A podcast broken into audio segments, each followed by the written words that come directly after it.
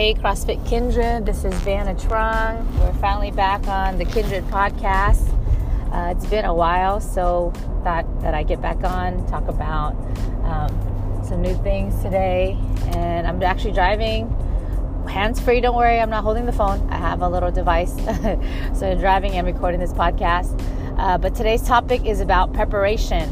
And um, it's going to be key because it's actually coming back to. Uh, haunt me in my life. I'll share my story in a bit, but uh, one of the quotes that kind of is ringing in my head right now is, uh, is about preparation. And it goes, and it says, It's better to be prepared and not have the opportunity than to have the opportunity and not be prepared. So you can definitely control your preparation, but you can't necessarily control your opportunity. However, when you do get that opportunity, um, and you are prepared, you're just ready to put your best foot forward. And uh, I have two examples actually of preparation in my life. Uh, the first one is an example of me not being prepared at all. As you guys have known, or some of you have known if you're kind of part of the CrossFit Open, um, I was competing for, uh, I'm in the women's division for Vietnam. And this year, you know, CrossFit, like we talked about in our last episode, CrossFit changed the rules so that if you win your country, you can punch a ticket to the games.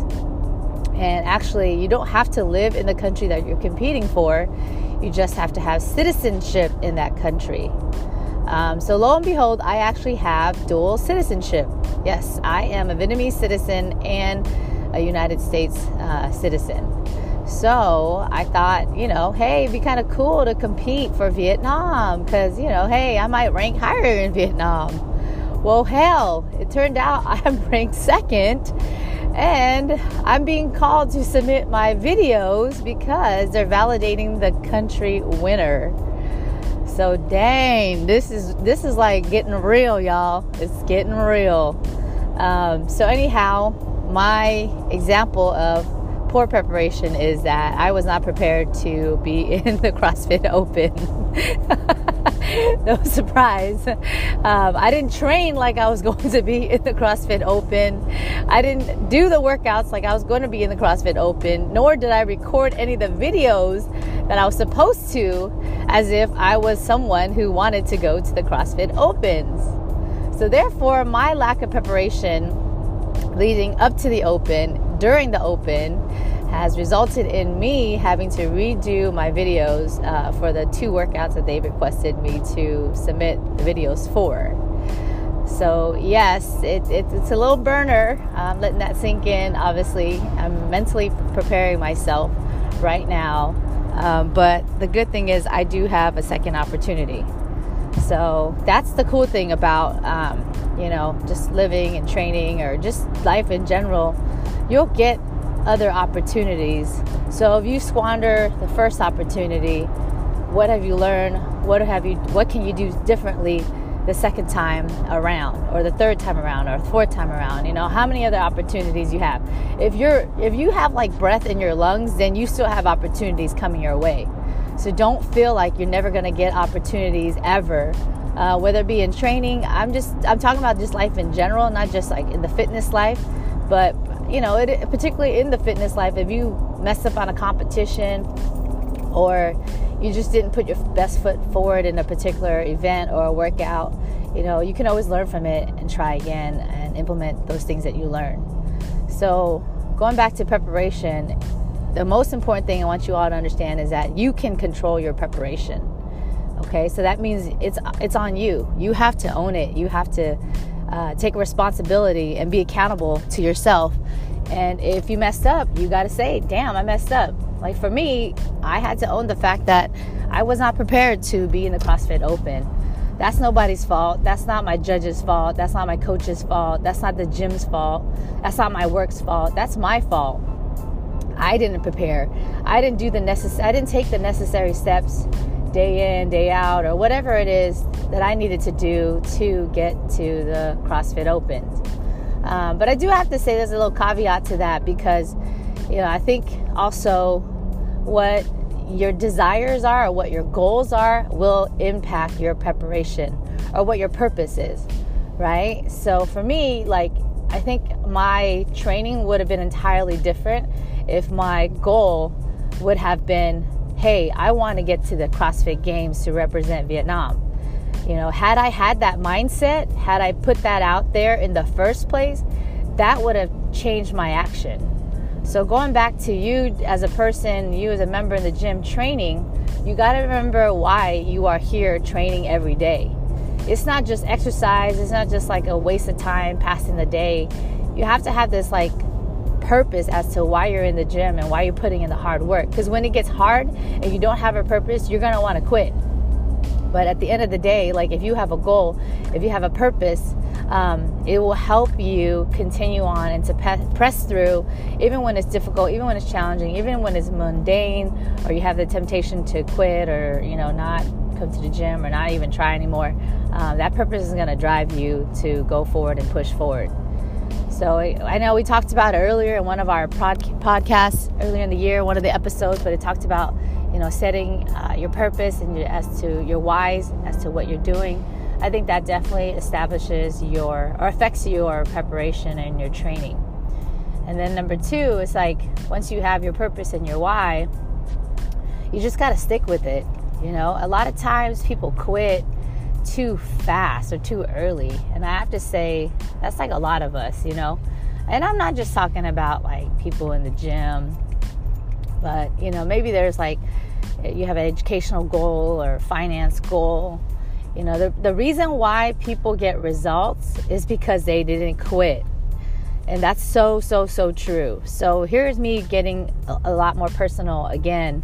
Um, but you know, back in the day uh, when the recession crashed, it was 2008, you know, I had a goal to buy my first house.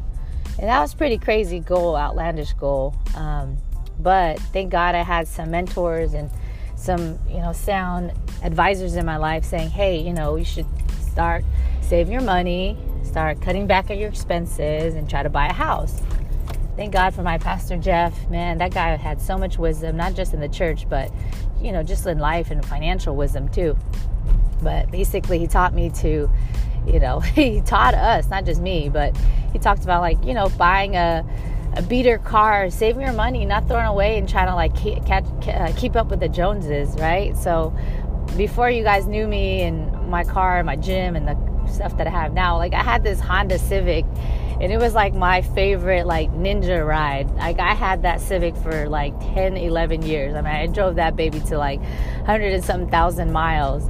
But i sacrificed and i had that car because i had a goal in mind. I had a goal to buy a house and i didn't want to take on more debt because that's going to increase my debt to income ratio and affect how much money i can borrow. Um, so i stuck to the game plan had that thing in sight. I wanted to buy my first house. And going back to being being persistent. So finally, the opportunity came. The market crash, the housing market crash. So prior to everything, uh, Silicon Valley housing was on this incredible boom, and uh, housing prices, just like they are now, was skyrocketing. And just for those of you guys who are thinking about ha- buying a house and you think it's like totally far fetched and it's outlandish, I'm telling you, it's cyclical, right? Because that was 2008 and it's 2019 now. So, like 11 years ago, there was this crash. So I'm not prophesying anything or predict. I don't have a crystal ball and tell you the uh, housing market is going to crash. But I am saying that you know opportunity is going to come. Opportunity is going to come. You got to be prepared. And for me, that opportunity came in 2008. So I had my finances right. I didn't have a lot of debt. I paid off my student loan. I didn't really have much loans because I, I was blessed with the scholarship and I kind of did my own thing in college. So I didn't have to have a lot of debt. Um, so I was just doing my thing, you know, and for one entire year, I was looking for a house. I mean, I'm talking about like there was this there was this generous man. He worked for the city of San Jose. He he was my realtor and thank God, like God put him in my corner. But literally, like nobody wanted to work with me in terms of real estate agents. And for for those of y'all who are real estate agents or work with real estate agents, you know that they get paid on on transaction, right? So it's commission based, and nobody wants to work with you if it's going to take so long and it's so difficult for them to get paid on your deal. So I had like brokers just turn me down, like, dude, you're young, you don't have any money. It's just nah, I don't want to work with you. But thank God this man was in my corner. He worked for the city of San Jose, so he was in this uh, department where, you know, they were specifically designed to help first time owners like myself. And for one year, Edgar, Edgar is my broker, Edgar and I visited like hundreds of homes in San Jose.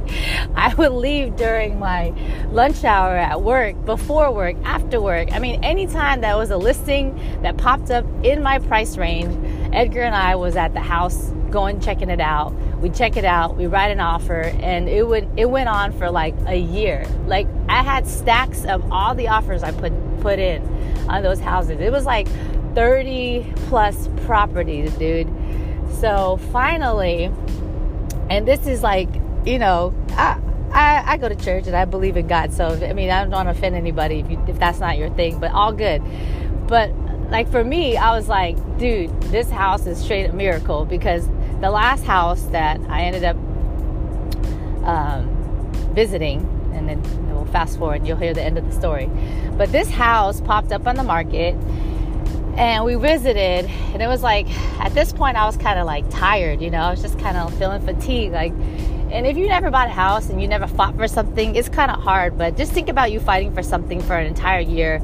Get an opportunity then you get denied denied denied denied. So i would get denied i got denied like 30 plus times right? So at this point um, my faith has been really dwindled down and i almost wanted to like quit. But the last house we saw edgar was like well do you like the house? And I said, Yes. And then he's like, Look, I want you to know something about this house. There are 50 offers on this house. 5 0. 5 0. That's how crazy the housing market was because all the housing prices had crashed. All these crazy investors had been flooding the Silicon Valley and they were just outbidding regular people like myself out left and right because they're coming in with cash offers, cash offers. So apparently, I don't know, this is what was uh, the listing agent told my agent was that there's there, there's 50 offers on this house. So if you guys want it, you got to come in with your best offer. So Edgar was like, "Yo, there's 50 house uh, 50 offers on this house. Do you want it?" And I said, "No." I said, "No." He asked me, "Do I do I like it?" And I said, "Yes, I like the house." But he told me the 50 offers, and I was like, "Edgar, I don't know." He's like, "Do you like the house?" I said, "Yes, I like the house." And he said you got to put an offer in. You got to put an offer in. So i was like all right i can't quit. I got to put this offer in. I got to put this offer in. I put the offer in on a friday and i kid you not dude this is a straight miracle. Like i went down that monday morning. I knew something amazing was going to happen. I just kind of felt it in my spirit. I had prayed about it with my friend uh, at my job. She's a christian too so she was like hey let me pray with you. We went downstairs we prayed about it. Dude monday morning he calls me my broker goes, You must be the luckiest woman in San Jose. Next time, I want you to buy lottery tickets for me because you got your offer accepted. and literally, that's how I got into the housing market. I was 25 years old, I had no money, but for one year, I did not quit, dude. I did not quit. So if you want something, you cannot quit. The reason why certain people have results, have goals, is because they didn't quit. And that's part of the preparation process. If you're preparing yourself and you don't quit, you continue on and you're consistent and you are persistent. Persistent is a different level of, pers- of consistency because you pressing through when it's challenging.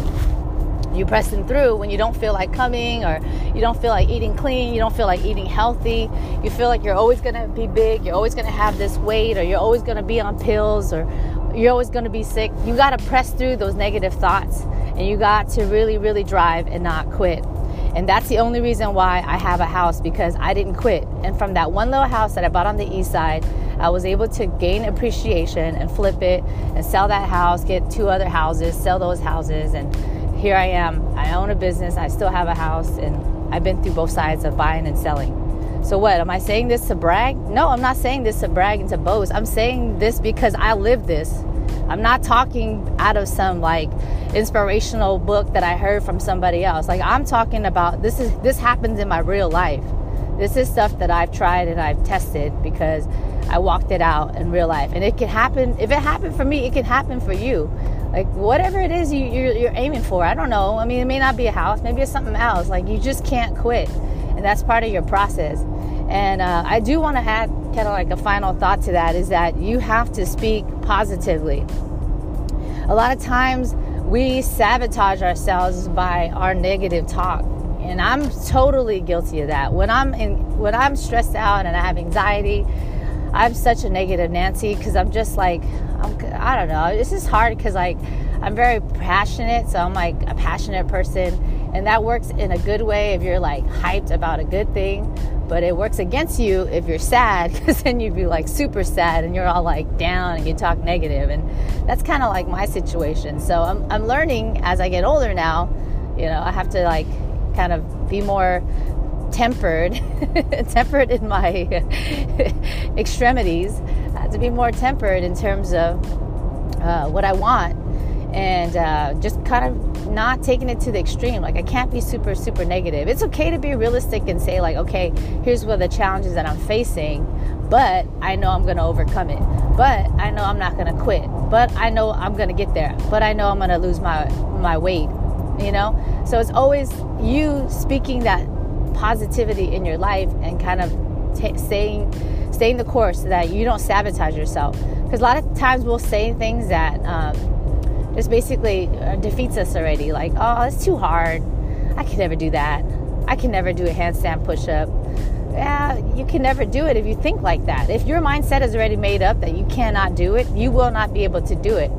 But if you say, I don't know how to do it yet, I haven't learned that yet, I'm still working on it, you know, that's a total change. That's another way to look at things and attack life and attack your training is that, look, you acknowledge your weakness, but you're not going to speak down on yourself. You're not going to speak negative. You're not going to be negative about yourself. Not going to say negative things. Not going to dwell on negative thoughts. And just think about what you haven't learned yet and move forward in this. You know, I could spend the next two uh, two days, 48 hours beating myself up for not recording the videos, or I can use that time and instill positive energy and be like, you know what, that's cool. I'll just redo the workout. I'm gonna do the same or better. I'm gonna do better. I'm gonna do better because the first time I did it, I know I didn't press here. I didn't try that hard enough. And 19.1, I definitely know I could do better. 19.3 is gonna suck. I have to redo it, but I know I can get there. I just have to get to the wall and I just have to demonstrate that I have that work capacity to do what I did the first time. So I want to encourage you guys uh, don't give up, don't quit. You can control your preparation. And when that opportunity comes, you're going to be prepared. And then you're going to step forward with your best foot, give it all you got. You know what I'm saying? Like, do your best and forget the rest. So, all right, guys, make sure you subscribe to our podcast. If you find this uh, motivating or inspiring for yourself and you want to forward it to your friend, definitely forward it to your friend. Um, we got some cool things happening in the gym that I definitely would advise you to take advantage of. New classes, new schedules. We got a comp training class on Thursday. We moved barbell on a Friday night so you can work on your lifting, Friday night lift. We're putting in new uh, Olympic platforms into the gym so that you can hone in your lifting skills in a safe and dedicated area. Uh, we got a conditioning series on running. I'm going to be trying to um, work on that with y'all because you know running is not you know my strength either. I will do it because it's part of the workout um, but i know that there's definitely things that we can hone in and learn in terms of mechanics uh, assessing our running striving to get certain benchmark runnings. So that running conditioning series is going to be on saturday mornings. So saturday's pretty jam-packed day but you can come in saturday work out at 8 or 9 um, take a quick break or just you know go to nine o'clock class and go straight to the conditioning class i'm not going to kill you but it is going to be like kind of a complimentary uh, adjunct type of training in addition to your CrossFit. And again, CrossFit training is really developed to, to change change your life and your lifestyle. So it's it's a consistent five or six day type of training program that CrossFit theory teaches us. Um, so if you're you're there, you know you're not finding consistency with just a minimum membership, then definitely talk to us if you want to upgrade or go to another level this season. The weather's nice, and yo, like summer's around the corner, so let's get on it. Let's work on that summer beach body right now, right? Okay, guys, thanks for listening. Thanks for uh, being part of the gym. Love you guys. Have a great day. See you in the box. Bye.